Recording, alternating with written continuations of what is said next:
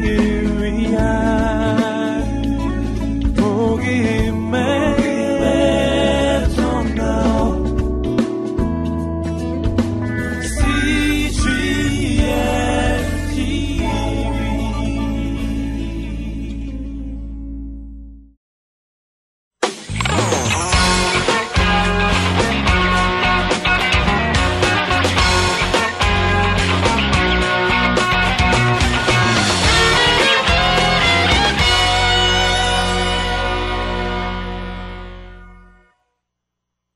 자, 우리가 왜 오늘 이 자리에 이렇게 모여서 공부하고 왜 이렇게 이렇게 골치 아픈 심리학을 배우는지 예, 예, 참 이런 어, 과정들이 우리에게 왜 필요한지 그런 것들을 설명하는 오늘 융의 이론들을 함께 배우도록 하겠어요.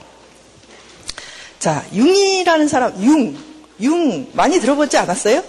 예, 프로이드도 여러분들이 다 들어봤겠지만 융이라는 이름도 어, 뭐 프로이드만큼은 아니지만 많은 사람들이 듣는 이름이 뭐냐면 융이라는 이름이에요. 예, 프로이드와 비슷한 시기에 태어나서 프로이드와 함께 정신분석학 그 초기 정신분석학회 회장을 지냈어요. 융이. 예, 융이라는 사람은 어떤 사람인가? 아, 이 사람은요. 어, 그 스위스에서 태어났는데요. 어, 목사님의 아들이었어요. 그러니까 우리 같이 개혁주의 신앙을 가진 그런 목사님의 아들이었고, 어, 근데 이제 그 융의 이렇게 가게를 보면 참 융이 정신적으로 불안정했겠다라고 싶은 요소들이 여러 가지가 있어요. 그게 뭐냐면 어머니의 성격이 굉장히 강했어요. 그리고 지배적이고 통제적인 그런 어머니였어요. 아버지는 어땠냐면 목사님인데 목사님이 가지고 있어야 되는 게 뭐냐면 신앙에 대한 확신이잖아요. 근데 융이 보기에 아버지는 그 신앙에 대한 확신이 없는 그런 실패자처럼 여겨진 그런 아버지였어요. 그래서 어, 융은 그런 강한 어머니와 어떤 실패가 실패자처럼 보이고 그 신앙에 확신이 없는 것처럼 보이는 아버지 사이에서 외롭게 자라난 그런 아이였어요. 그래서 어렸을 때부터 융이 지금으로 치자면 어떤 신경증적인 그런 증상들을 많이 갖고 있었어요. 그래서 어, 융은 어떻게 자랐냐면 혼자 꿈꾸고 혼자 상상하고 혼자 놀면서 이렇게 마음의 두려움도 극심한 두려움을 맛보기도 하고 예. 그러면서 혼자 그것들을 극복하기도 하고 그렇게 자란 그런 어린애였어요. 예, 그래서 어 이제 자라나면서 학교를 못 가기도 하고 두려워서 두려움 때문에 학교를 못 가기도 하고 또 그런 상황들을 자기 스스로 어떤 그런 영감 비슷한 것들을 이렇게 혼자 갈 수 있도록 해서 또 가기도 하고 예, 그래서 이런 경험들이 나중에 융이 자기의 어떤 심리적인 이론을 발표할 때 토대가 됐죠. 그 어린 시절의 방황, 어린 시절의 어떤 그 외로움, 음, 어린 시절의 두려움 이런 것들이 융 이론을 이렇게 펼치는데 도움이 됐습니다. 어, 의사가 됐고요. 이게 정신과 의사가 됐죠. 그래서 정신과 의사가 되고 나서 그 신비한 여러 가지 인간의 이해할 수 없는 그냥 우리가 이런 봐서 그냥 이해할 수 없는 어떤 인간의 이상스럽고 신비한 그런 세계에 관심이 많았어요. 융이. 근데 이제 그러던 중에 1900년도에 무슨 책이 나왔냐면 꿈의 해석이라는 프로이드 책이 나온 거예요. 어, 그래서 그 프로이드 책을 읽고 어, 융이 야, 이 세상에 나처럼 어떤 인간의 심적인 세계에 대해서 이렇게 깊이 관심이 있는 사람이 또 있구나. 어, 가령 예를 들면 무의식의 세계, 어떤 알지 못하는 그런 세계에 대해서 이토록 관심이 있고 이런 것들을 연구하는 사람이 또 있구나. 그래서 편지를 써요. 프로이드에게. 편지를 쓰고 두 사람이 만났어요. 만나서 장장 몇 시간 동안 이야기를 했냐면 13시간 동안 이야기를 했대요. 예. 그러니까 두 사람이 만나가지고 그런 자신들의 그런 정신적인 연구와 어떤 그동안에 생각했던 거, 그동안에 겪었던 거, 마음속으로 생각했던 어떤 이런 부분들이 너무 둘이 그런 부분에서 잘 맞은 거예요. 그러니까 1시간, 2시간도 아니고 13시간 동안에 두 사람이 엄청난 이야기를 나눴고요. 프로이드는 융을 어떻게 생각했냐면 마치 자신의 아들처럼 음, 융을 좋아하고 융을 키웠어요. 그래서 어, 정신분석 그 학회를 만들었는데 그 학회의 총회장, 어, 첫해 총회장을 융을 밀어서 융을 시켰어요. 그러니까 두 사람이 굉장히 가까웠고 돈독하고 학문적으로 아주 이렇게 동지처럼 그렇게 있었죠. 근데 이제 융에게는 이제 그 프로이드 이론을 바라볼 때 굉장히 마음에 들지 않는 게 있었어요. 네. 그게 뭐였냐면 프로이드가 심리적인 역동의 근원적인 리비도 자체를 뭐라고 해석을 했냐면 성적 충동, 성적 욕구라고 이렇게 해석을 했잖아요. 거기에 대해서 융은 반대했어요. 그래서 그것이 아주 이제 안 맞는 거죠. 그 다음에 융이 바라볼 때 인간은 어떤 존재냐면 프로이드가 말한 것처럼 그렇게 결정론적인 존재가 아닌 것 같다는 거예요. 융은. 여러분 저번 시간에 우리 결정론에 대해서 배웠죠. 현재 이 사람이 행동하고 갈등을 일으키고 마음에 문제가 되는 것은 찾아서 들어가 보면 어린 시절에 비슷한 갈등, 비슷한 감정의 경험들이 있다. 그리고 그것들이 원인이 돼서 현재를 이렇게 경험하게 만들고 그런 감정들 속에 빠지게 만들고 그래서 그것들을 치료해야 된다. 이게 이제 프로이드의 결정론이잖아요.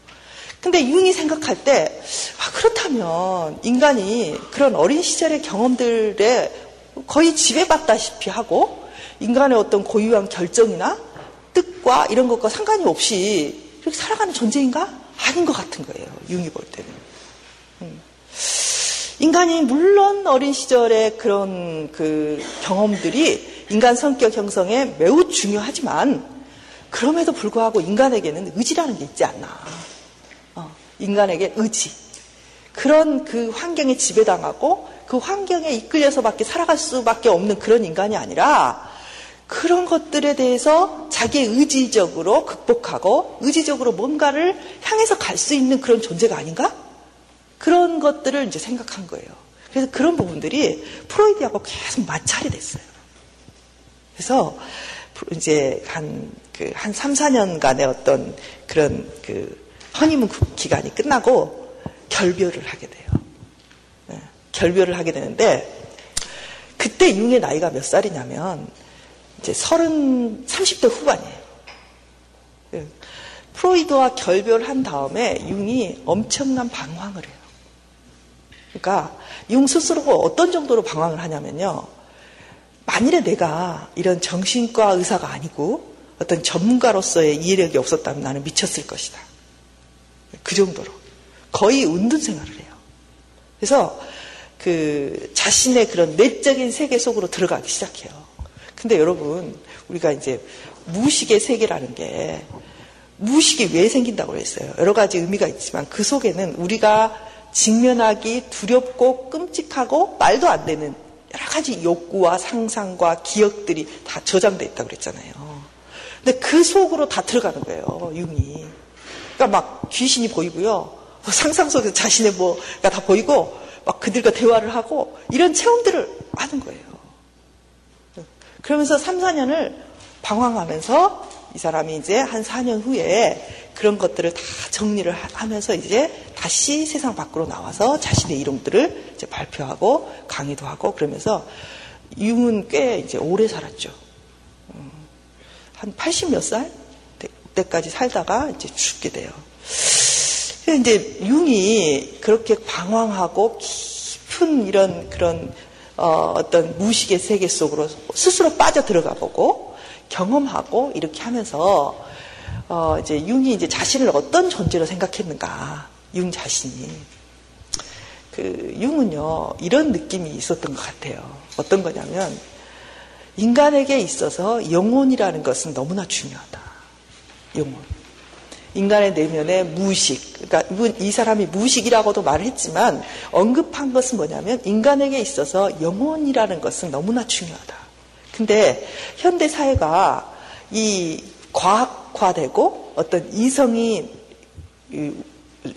이렇게 접대받는 이성적인 것들이 이렇게 우대받는 그런 시대가 되어서 이런 영감이나 어떤 영혼의 측면이 지금 소외되고 있다는 거죠. 예. 근데 교회라는 조직은 이런 예배와 기도와 찬송을 통해서 인간의 영혼을 돌봐야 되는 그런 곳이다. 어, 근데 그그 현대의 교회들이 이런 인간의 영혼을 돌보는 것들을 실패하고 있다. 어, 그렇게 본 거예요.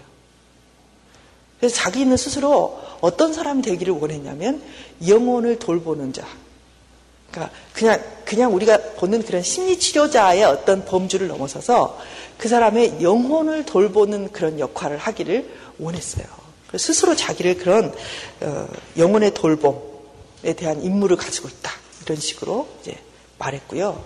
심리학자 중에서 어, 가장 많이 영혼에 대해서 생각하고 그런 세계에 대해서 언급한 학자가 아마 융일 거예요. 네. 그래서 실상 그 융의 심리학에 심취되어 있는 기독교인도 꽤 있어요. 네.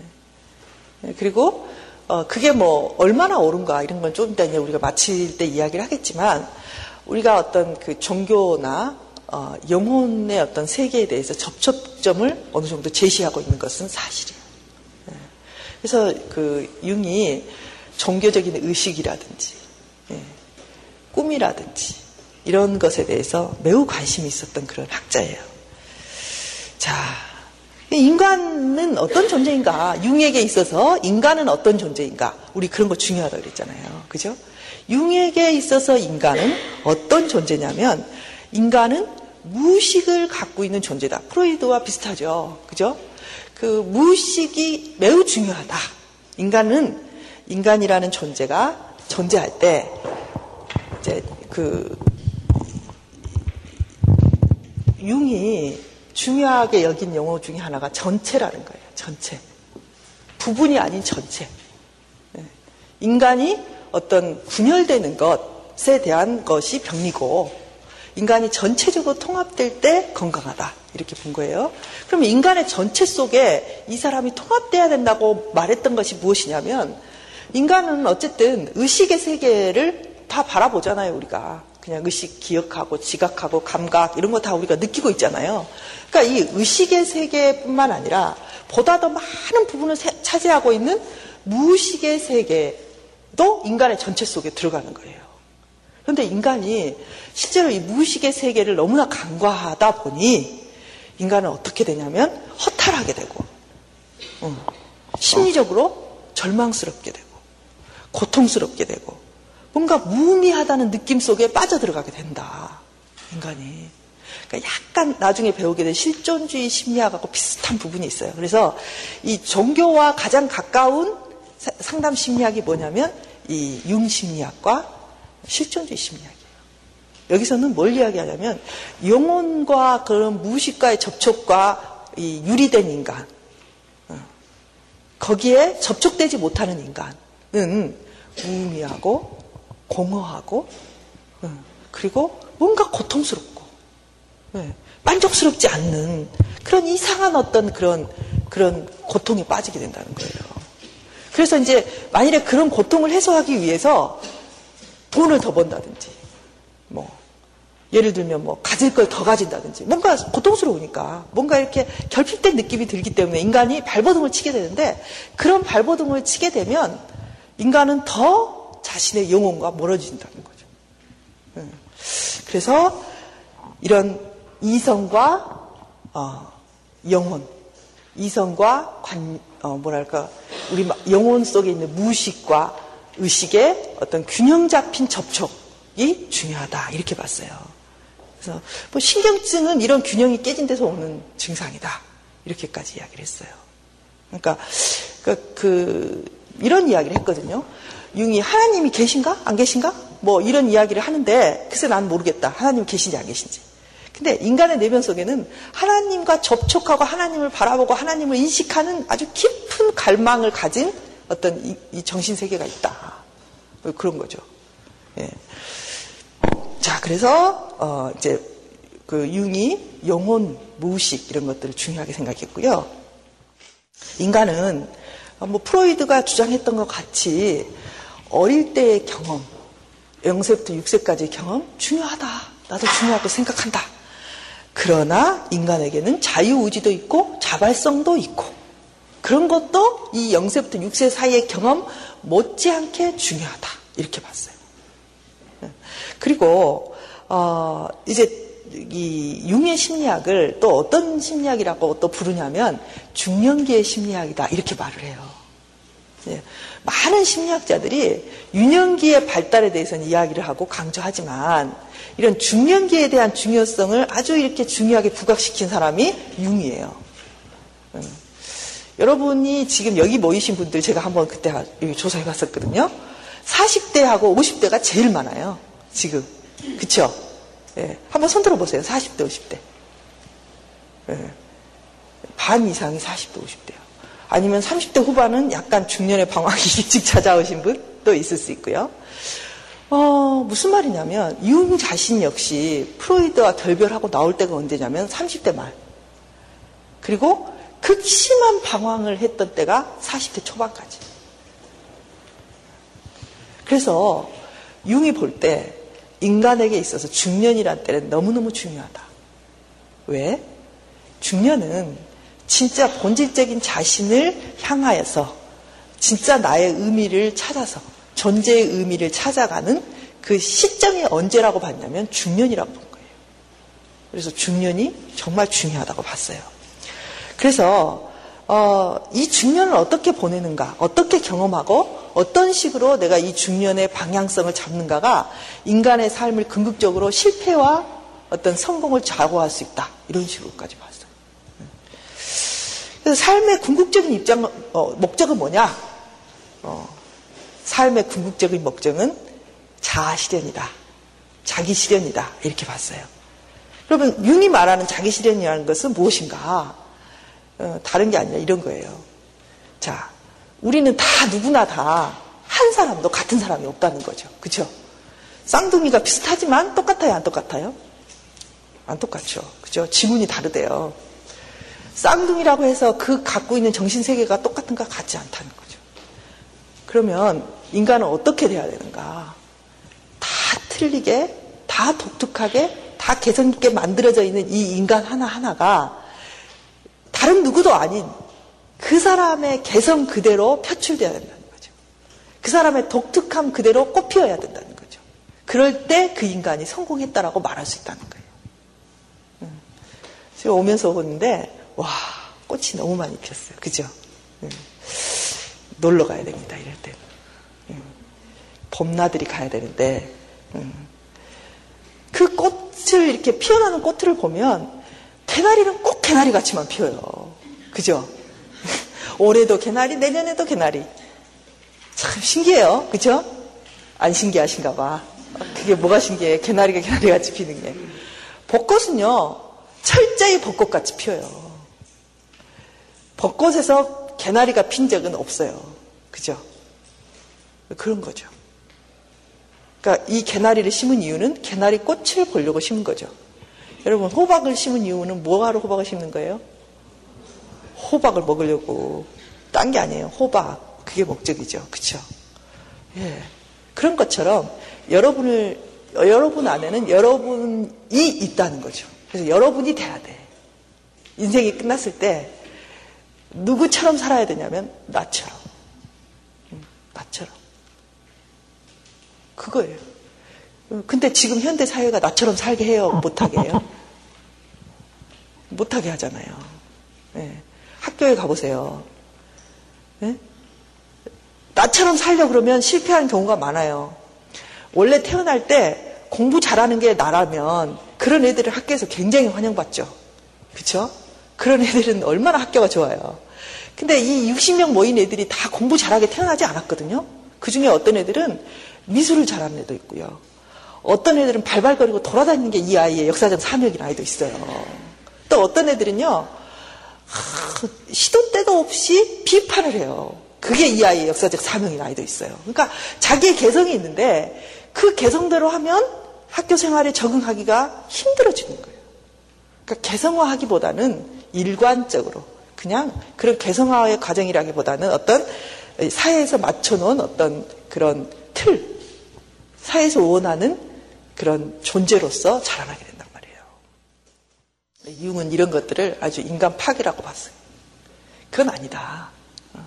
그래서 그런 존재의 인간이 아니라 그런 자기 속에 있는 독특함, 나만이 할 수 있는 것, 다른 사람이 하는 게 아니라 나만이 할 수 있는 나의 것을 발견하고 그것들을 진정으로 성취해냈을 때 그것이 성공한 인간이라고 봤어요. 예. 자, 그런 거. 근데 이제 그러면 그걸 어떻게 알 수 있나? 아무도 가르쳐 줄 수 없는 거예요. 어. 왜? 이 세상에 나 같은 인간이 없으니까. 결국 내 자신이 스스로 찾아가야 되는 거죠. 자, 그렇다는 거죠. 인간이 그런 존재라는 거죠. 예. 그러면 이 이제 인간을 어떤 성격으로 받는가, 성격의 구조를 어떻게 받는가 하면 이제 저번 시간에 우리가 그 저번 시간에 프로이드의 어떤 의식과 무의식의 세계를 배웠죠. 그렇죠? 그래서 뭐 의식의 세계는 지금 우리가 지각하고 감각하고 뭐 사고하고 느끼는 이런 것들이 다 의식의 세계다 그렇게 배웠고 무의식은 뭐라고 배웠죠?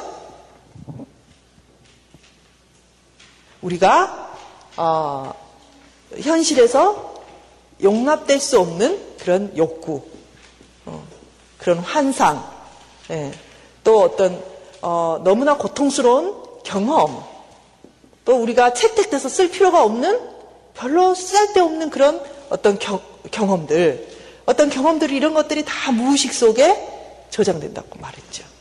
그러니까 프로이드가 말했던 어, 떤 이디의 세계나 무의식의 세계 이런 것들이 여기서 보면 어떤 무의식이라고 붙였냐면 개인 무의식이라고 말을 해요.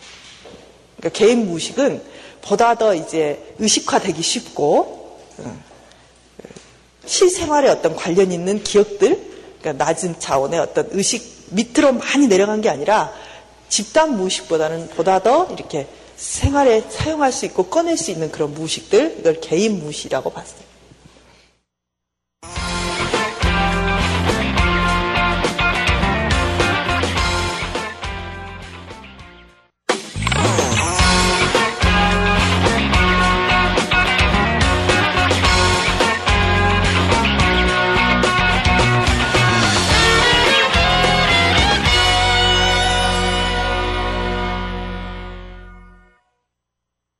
우리가 어, 현실에서 용납될 수 없는 그런 욕구, 어, 그런 환상, 예, 또 어떤 어, 너무나 고통스러운 경험, 또 우리가 채택돼서 쓸 필요가 없는 별로 쓸데없는 그런 어떤 경, 경험들, 어떤 경험들이 이런 것들이 다 무의식 속에 저장된다고 말했죠. 그러니까 프로이드가 말했던 어, 떤 이디의 세계나 무의식의 세계 이런 것들이 여기서 보면 어떤 무의식이라고 붙였냐면 개인 무의식이라고 말을 해요. 그러니까 개인 무의식은 보다 더 이제 의식화되기 쉽고 어, 실생활에 어떤 관련 있는 기억들, 그러니까 낮은 차원의 어떤 의식 밑으로 많이 내려간 게 아니라 집단 무의식보다는 보다 더 이렇게 생활에 사용할 수 있고 꺼낼 수 있는 그런 무의식들, 이걸 개인 무의식이라고 봤어요. 근데 이 개인 무의식의 측면보다 더 깊은 차원의 집단 무의식이 있다고 본 거예요. 이게 좀 다르죠. 예, 프로이드의 이론과 다른 점이 크게 다른 점이 집단 무의식이라는 어떤 것들을 이제 끌고 들어온 거예요. 예. 자, 이것은 집단 무의식은 정신에 가장 접촉하기 힘든 그 밑바닥, 밑에 부분 예, 그런 부분이라고 봤고요. 음, 이 집단 무의식은 실상 개인 무의식이나 의식보다도 이 사람의 어떤 심리적인 가장 큰 토대가 되는 부분이라고 봤어요. 예. 이 속에는 여러 가지 원형들이 이제 들어있다고 봤는데, 이 집단 무의식 속에 있는 여러 원형들, 그러니까 예를 들면 우리 뱃속에 들어있는 여러 가지 기관이 있죠. 각 기관들이 하는 일이 있죠. 그죠? 뭐 위도 있고 간도 있고 쓰개도 있고 이런 것처럼 이 집단 무의식 속에는 여러 가지 원형들이 있어요. 그래서 이 원형들은 우리 인간이 삶을 살아갈 때 그 삶을 살아가는 어떤 구심점으로서 어떤 역할들을 한다고 본 거죠. 그러면 이 집단 무의식은 무엇인가 하면 인류의 경험과 어떤 역사들이 이 속에 축적돼서 유전된다고 본 거예요. 그러니까 우리 나라는 존재는 나이기도 하지만 인류 전체의 그 오랜 세월의 역사 동안에 축적된 어떤 그런 그 것들이 내 안에 있다고 보는 거죠. 가령 예를 들어서 우리가 엄마와의 관계를 맺죠. 그쵸? 엄마를 사랑하고 엄마와의 애착 관계를 맺는데 그 애착 관계를 맺어가는 게 누가 가르치지 않아도 본능적으로 잘 맺어가는데 그런 것들은 오랜 동안의 어떤 역사 속에서 인류의 역사 속에서 우리 속에 축적된 그런 원형의 역할이라는 거예요. 그런 원형들을 갖고 있다는 거예요. 음. 또 예를 들면 뭐가 있을까요? 어, 우리나라 한민족들은 한민족들만 갖고 있는 어떤 정서들이 있죠. 일본 민족과 다른 어떤 것들이 있다는 거죠. 그러면 이 한민족으로서의 역사들, 뭐 우리가 5천년 역사라고 하는데 5천년 역사 속에서 우리 한민족들이 갖고 있는 고유한 정서들이 한 사람이 죽으면 없어지는 게 아니라 그 사람의 대를 이어가는 그, 그 혈연적인 그런 연결 속에서 유전된다고 본 거예요. 그래서 그런 것들이 축적되어 있는 부분이 집단 무의식이라고 본 거죠. 예, 그래서 이 그 개인 무의식, 개인 무의식과 의식과 집단 무의식 이렇게 나눴는데 의식의 세계의 이제 그 주인공은 누구냐면 에고예요. 자. 자, 우리가 프로이드 이론에서 자아에 대해서 배웠죠? 자아가 하는 일이 뭐라 그랬어요, 그때? 네? 중심 잡는 거. 그쵸? 간단하게 말하면 그런 거죠. 어, 여러 욕구들 사이에서 현실적으로 내가 어떻게 해야 될 것인가를 늘 선택하고 조절하고 중심을 잡는 역할을 자아가 하는 거죠. 그런 자아예요. 즉, 의식의 세계 속에서 의식을 접촉하고 의식을 컨트롤하고 의식 속에 선택하고 이런 역할을 하는 것을 자아라고 봤어요. 네. 아, 자, 그래서 이제 이 자아는요, 여러 가지 이제 특성들을 띠게 돼요. 우리의 자아는. 예, 융은 또 그런 것들을 또 이렇게 연구를 했는데 우리가 그 아주 접하기 힘 이렇게 접하기 쉬운 그 성격 검사 중에 MBTI 이론이 있죠. 그 MBTI 이론에서 보면 외향성과 내향성이 있어요. 그러니까 자아가 어떤 상태를 자기가 이제 선택을 한다는 거죠. 예를 들면 내가 외향적인 것들을 선택할 것인가, 내향적인 것들을 선택할 것인가. 그러면 인간에게는 융이 볼 때는 그 외향성과 내향성이 다 있어요. 다. 그런데 이 자아가 둘 중에 하나를 더욱더 선택, 선호하는 거예요, 선호. 그러면 내가 외향을 선호하면 내향은 어떻게 될까요? 내 속에 있는 내향성은? 억압돼서 개인 무의식 속으로 들어가게 돼요. 그러니까 우리의 이 자아의 어떤 기능 중에 이렇게 선택하고 내가 의식적으로 쓰는 기능들과 그렇지 않는 기능들이 이제 분리가 되는 거예요. 의식 속에는 보다 더 용이하게 쓰고 선택하고 내가 선호하는 것들이 남아 있고요. 그 선호에서 배제된 것들은 어디로 들어가면 개인 무의식 속으로 이제 들어가는 거예요. 자, 그래서 이제 여러분들이 선호하는 방식들이 있어요. 네, 참 재밌죠, 그게. 여러분 MBTI 해보셨어요? 어, 안 해보신 분도 계시죠? 예. 가령 외향적인 사람들은요, 음, 사회적 관계를 즐겨요. 적극적이고요. 네. 그래서 사람들과 있을 때, 그, 에너지를 얻어요. 같이 이야기하고, 같이 있으면, 어, 좀 힘이 없다가도 힘이 나요. 그래서 요양적인 사람들은 사람들과 어울려서 무슨 일을 하는 것을 좋아하고 사람들과 있을 때 즐겁고 힘이 나는 사람들이 외향적인 사람들이에요. 내향적인 사람들은 보다 더 에너지가 자기의 안쪽을 향해 있죠. 그래서 내적인 어떤 것들에 대해서 생각하게 되고요. 혼자 있을 때 힘이 나요.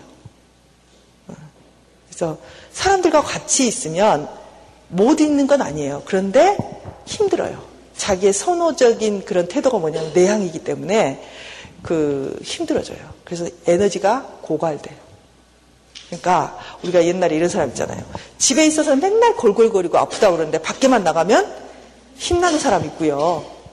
밖에 나가서 사람들 사이에서는 이렇게 좀 이렇게 쭈뼛거리고 부끄러워하고 잘 이렇게 에너지를 못 내는데 집에서 혼자 꼼지락꼼지락 일하는 거는 굉장히 잘하는 사람 있죠. 어, 그게 이제 내향과 외향의 차이예요. 이런 식으로 이런 선호가 있더라. 그래서 이런 선호성들 자신의 어떤 그런 자아의 그런 선택에 의해서 자신의 이런 성격들이 나타나는 곳이 어디냐면 의식의 부분이에요. 의식의 부분이고 이 의식의 부분 속에 또 있는 게 뭐냐면 페르소나라는 원형이에요. 페르소나. 이게 좀 융의 이론들이 좀 복잡해. 여러 가지 용어들이 많아서요. 근데 다 이해하려고 하지는 말고요. 우리에게 필요한 것만 조금씩 이해하면 돼요. 자, 페르조나라는 건데, 자, 이 페르조나는요, 뭐냐면, 어, 가면이라는 뜻이에요, 가면. 즉, 그런 상황과 어떤 그 환경이 또는 어떤 인간이 나에게 기대하는 바가 있다는 거죠. 그것에 맞추어서 내가 적절하게 행동하게 되죠. 그렇죠? 제가 여기 와서 여러분에게 강의할 때는 교수로서 여러분에게 강의하는 입장인 거예요. 그러면 좀 어떻게 해야 돼요? 점잖게. 예, 그리고 좀 지적이게. 그리고 말도 좀 조심해서 하고 이렇게 이렇게 여러분을 잘 가르칠 수 있는 그런 페르소나를 쓰는 거예요. 그렇다고 해서 제가 어디서나 이렇게 교양 있고 지적이고 항상 감정 컨트롤이 잘 되고 그런 사람은 아니지만 지금은 그렇게 여러분에게 가르쳐야 돼요. 근데 만일에 내가 이런 페르조나를 갖고 있다고 해서 우리 아들한테 만나면 맨날 지적으로 이야기하고 가르치려고 하고 막 바른 것을 이야기하고 그럼 우리 아들이 좋아해요 안 좋아해요? 싫어합니다. 특히 이제 남편한테 그런다. 아, 그러면 아주 싫어하죠. 그렇죠? 그러니까 우리는 때와 장소에 맞춰서 우리의 이런 역할에 따라서 우리의 이런 이미지, 또 우리의 역할, 이런 것들을 적절하게 해내요. 그래서 이 페르소나를 잘 쓴단 말이에요. 필요하죠. 그쵸? 목사님은 목사라는 페르소나를 갖고 있고, 예.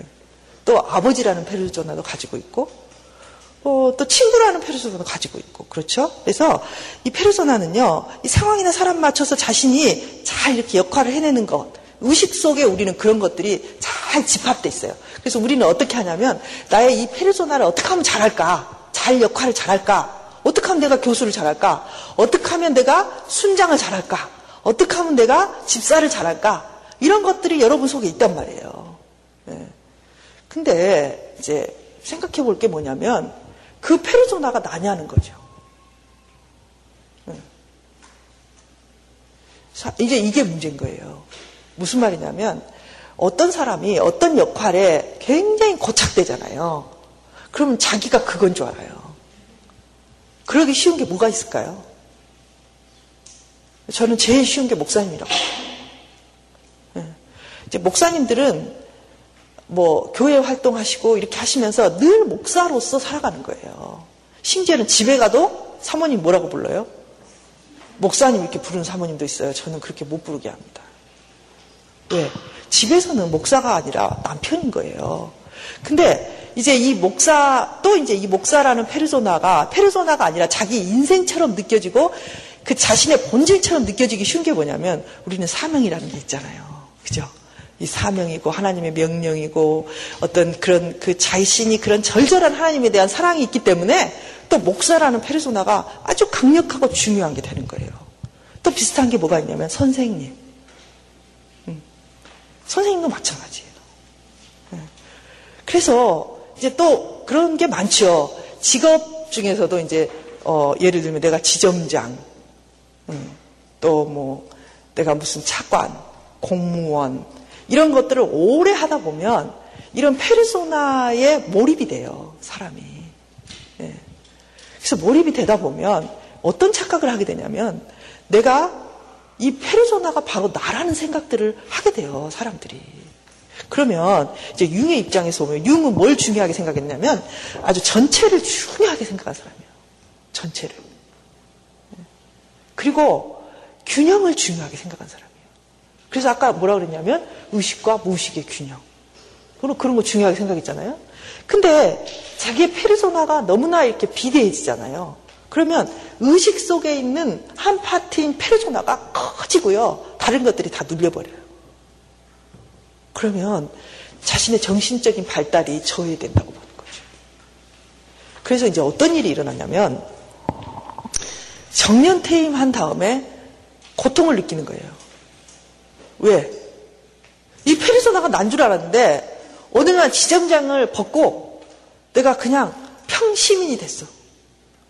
근데 그 지점장이 아닌 상황을 난 너무나 적응하기 힘든 거예요. 그것이 나인 것처럼 살았기 때문에 다른 정신 기능들이 너무 약화되어 있고 그거만 있었다는 거예요. 네. 여러분, 여러분은 누구예요? 융이 던지는 질문이 그거예요. 당신은 누구인가?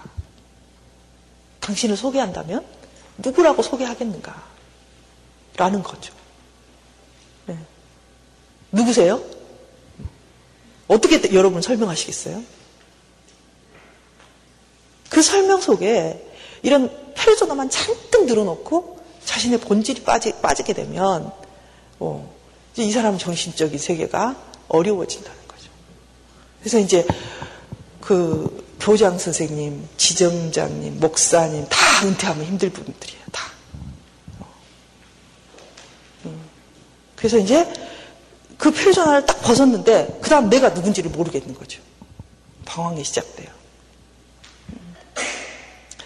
그 이제 목사님이 옛날에 저희 담임 목사님이 아프셔서 입원을 하셨어요. 근데 이분이 오랫동안 건강하게 사시다가 병원을 별로 입원해 보신 경험도 없고 늘 목사로서 진짜 열심히 사역을 하시다가 병원에 입원을 하셨어요. 입원을 하셨는데 간호원이 누구씨 이렇게 부르는 거예요. 근데요, 자기가 누구씨 하면 너무너무 기분이 나쁘고 아니 저게 나를 누구씨라고 부르다니 막 이런 느낌이 들고요. 도저히 그게 용납이 안 되는 거예요, 마음속에서. 그렇게 되는 거예요. 정말 내가 누구일까? 네, 이게 이 페르소나가 우리는 우리 자신. 여러분 여기 여자분들 많은데 나의 페르소나가 누구의 엄마. 그래서 걔한테만 매달려서 살아요. 전 인생을 바쳐서 아이들을 따라다닙니다. 그러고 나서 아이들이 이제 독립하기 시작하면 어, 이 엄마들은요 공허해지고요 삶의 의미가 없어져요.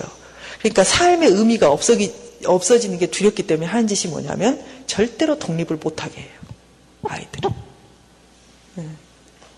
아주 아이들이 정신 건강에 해로운 일이에요. 네. 우리 가끔 그런 거 생각해 봐야 될 것 같아. 내가 누구인가. 신 앞에선 단독자라는 그런 말이 있잖아요. 네. 그러니까 하나님 앞에 벌거벗은 내 자신으로 항상 있어야 되는데 하나님 앞에 내가 목사로 있고 하나님 앞에 집사로 있고 하나님 앞에 장로로 있는 것도 저는 그닥 옳지 않다고 생각해요. 그냥 나. 예. 나로서 그런 경우들. 그러니까 페르소나는 참 중요하죠. 그렇죠? 중요하지만 우리는 이 페르소나에 가리워져서 자기 자신을 발견하지 못하는 사람 되면 안 되겠죠. 그렇죠? 예, 그래서 이제 그 의식 속에 페르소나의 어떤 역할들이 있고요. 개인 무의식은 아까 말했지만 뭐 우리가 축적된 억압된 어떤 욕구들, 기억들, 환상, 소망, 어떤 우리가 아, 아주 쓰라린 어떤 그런 경험들 이런 것들이 이제 저장되어 있는 게 개인 무의식이에요. 이제 정, 집단 무의식 속에 이제 원형들이 있는데 그 집단 무의식 속에 또 하나 그 우리가 어 여러 가지 이제 원형들 그러니까 하나 하나의 정신 구조들이 이제 이 설명이 돼요. 융에서는. 근데 이제 예를 들면 이 페르소나의 대치점에 있는 게 뭐냐면 섀도우라는 거예요.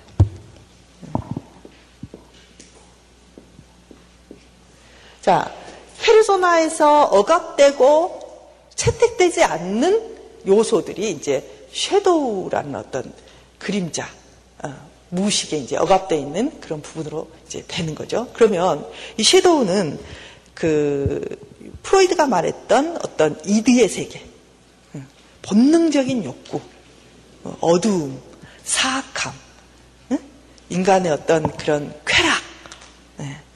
뭐 이런 것들이 뭐 모여 있는 곳, 그것들이 억압되고 채택되지 않고 모여 있는 곳이라고 보면 돼요. 이 섀도우를.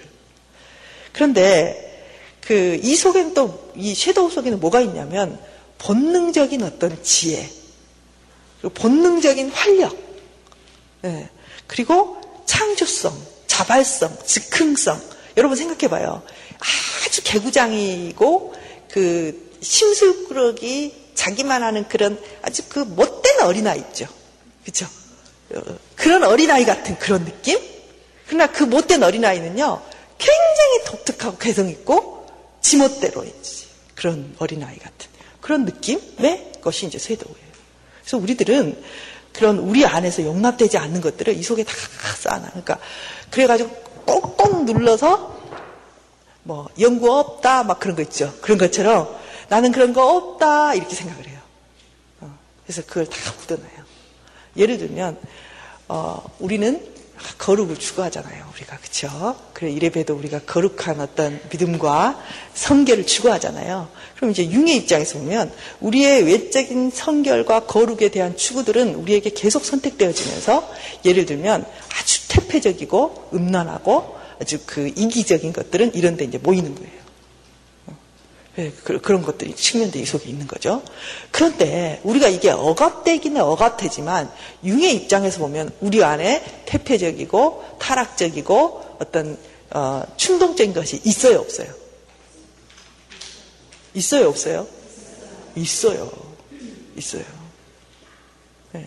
그 그것이 우리 안에서 그냥 아주 억압되고 묻혀져 있을 뿐이라는 거죠. 융의 입장에서는. 네. 그래서 이 섀도우에 대해서 융, 이또 굉장히 여러 가지 어떤 어, 우리에게 아주 시사점을 주는 것들이 있어요. 그게 뭐냐면 어, 이 우리 안에 있는 이 섀도우들이 우리 안에서 이제 나는 없다 이런 것들이 나에게는 없다라고 말하고 그리고 아예 없는 것처럼 여겨졌을 때 이 섀도우는 더 강해질 수 있다는 거예요. 음. 가령 예를 들면 저는 굉장히 수수한 사람이에요. 그러니까 제가 페르소나로 채택한 건 뭐냐면 좀 수수하고 눈에 튀지 않고 그냥 좀 얌전한 이런 것이 아마 저의 그런 페르소나인 것 같아요. 근데 제 속에 뭐 그 굉장히 관능적이고 뭐 화려하고 어여쁘고 이런 것에 대한 추구가 없는가? 본능적인 그런 그런 추구점이 없는가? 있다는 거죠. 근데 이제 이런 게 어떻게 나타나는가 하면 제가 아마 젊었을 때 이런 느낌이 들었던 분들이 있었거든요. 보면 얼굴이 찌푸려져. 어떤 사람을 보면? 막 빨강색, 노란색 막 있고 막 귀에 막 걸고 이런 사람을 보면 막 얼굴이 찌푸려지고 괜히 싫은 거예요. 네. 근데 그 사람이 나한테 잘못한 거 하나도 없어. 네. 아무것도 없는데 그냥 싫어요. 이런 걸 뭘, 뭐라고 봤냐면 융은 이런 자기 섀도우의 투사다 이렇게 본 거예요. 자기가 굉장히 싫어하는 면들을 저 사람이 한단 말이에요. 내 속에 있는데. 예. 그것이 저 사람에게 나타나면 그것이 싫어. 그리고 괜히 미워. 여러분 이렇게 여기에 몇십 명이 모였는데요. 여러분 둘러보면 괜히 싫은 사람 있을 수 있어요. 말도 한 번 해본 적도 없고, 예. 뭐 접촉을 한 적도 없어. 근데 그냥 보기만 해도 싫어. 이런 것을 이런 뭐 여러 가지 측면이 있겠지만 융은 그런 것들을 자기 섀도우에 투사하고 이렇게 여긴, 여긴 수도 있다고 봐요. 응. 예를 들면 TV에 어떤 장로님이 응? 이게 교회 돈을 다 떼어먹고 뭐 어떻게 했다 또는 뭐 교회에서 뭐 누가 싸웠다 또는 뭐 이런 것이 나오잖아요. 그러면 여러분은 어떤 식으로 반응할 수 있냐면 이런 식으로 반응할 수 있죠. 아니 어떻게 응? 어떻게 저럴 수가 있어 인간이 응? 믿음을 가졌다는 장로가 어떻게 저럴 수가 있어? 어? 저런 응? 천벌을 받은 놈 이렇게 분내, 분개할 수 있어요. 이게 이제 어떤 사람이라고 보냐면 자기의 어떤 섀도우와 간극이 큰 사람이라고 볼 수 있는 거예요. 근데 어떤 측면에서 보면 이제 자기의 섀도우에 대한 어떤 그런 전망이 있는 사람들은 이렇게 보는 거죠. 참 나쁜 짓은 나쁜 짓인데 저럴 수 있는 요소가 나도 있어. 어, 내 안에도, 내 안에도 정말 물질에 대한 욕심, 어떤 그런 탐욕스러움, 타락스러움, 태폐적인 거 내 안에도 있어. 저 사람은 저기에 넘어간 거고 나는 아직 안 넘어간 거지. 이렇게 생각할 수도 있다는 거예요. 어. 그렇다면 이 두 A라는 사람과 B라는 사람 중에서 누가 더 나중에 이런 유혹에 넘어갈 가능성이 높은가? 어, 누굴 것 같아요? 예, A라는 거죠. 왜요? 예? 자, 이 섀도우와의 간극이 너무 커진다는 거예요. 이런 게 분열이라는 거예요. 그러니까 내가 갖고 있는 페르소나하고 섀도우와 간극이 너무 멀어지는 것이 분열이라는 거예요. 예. 그러니까 우리가 우리 자신이 갖고 있는 어, 심리적인 큰 약점들, 내가 굉장히 싫어하는 것들, 내가 아주 꺼려하는 것들이 내 속에도 있을 수 있고 내 안에 그런 것들이 존재한다는 것들을 우리가 스스로 인정하는 거죠.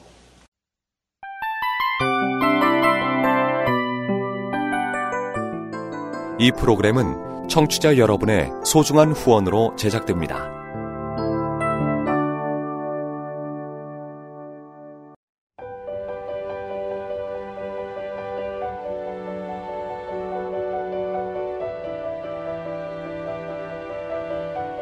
세상에는 수많은 교회들이 있지만 더 깊이 있는 말씀 강해를 찾기 위해 크기로만 교회를 선정하지 않습니다. 보다 좋은 영적 콘텐츠를 더 많이 나누기 위해 방송비를 받지 않습니다. 1년 365일 복음만 전하고 싶어서 우리는 광고를 하지 않습니다. 온누리의 복음을 땅끝까지 CGN TV와 함께 땅끝 성교사가 되주세요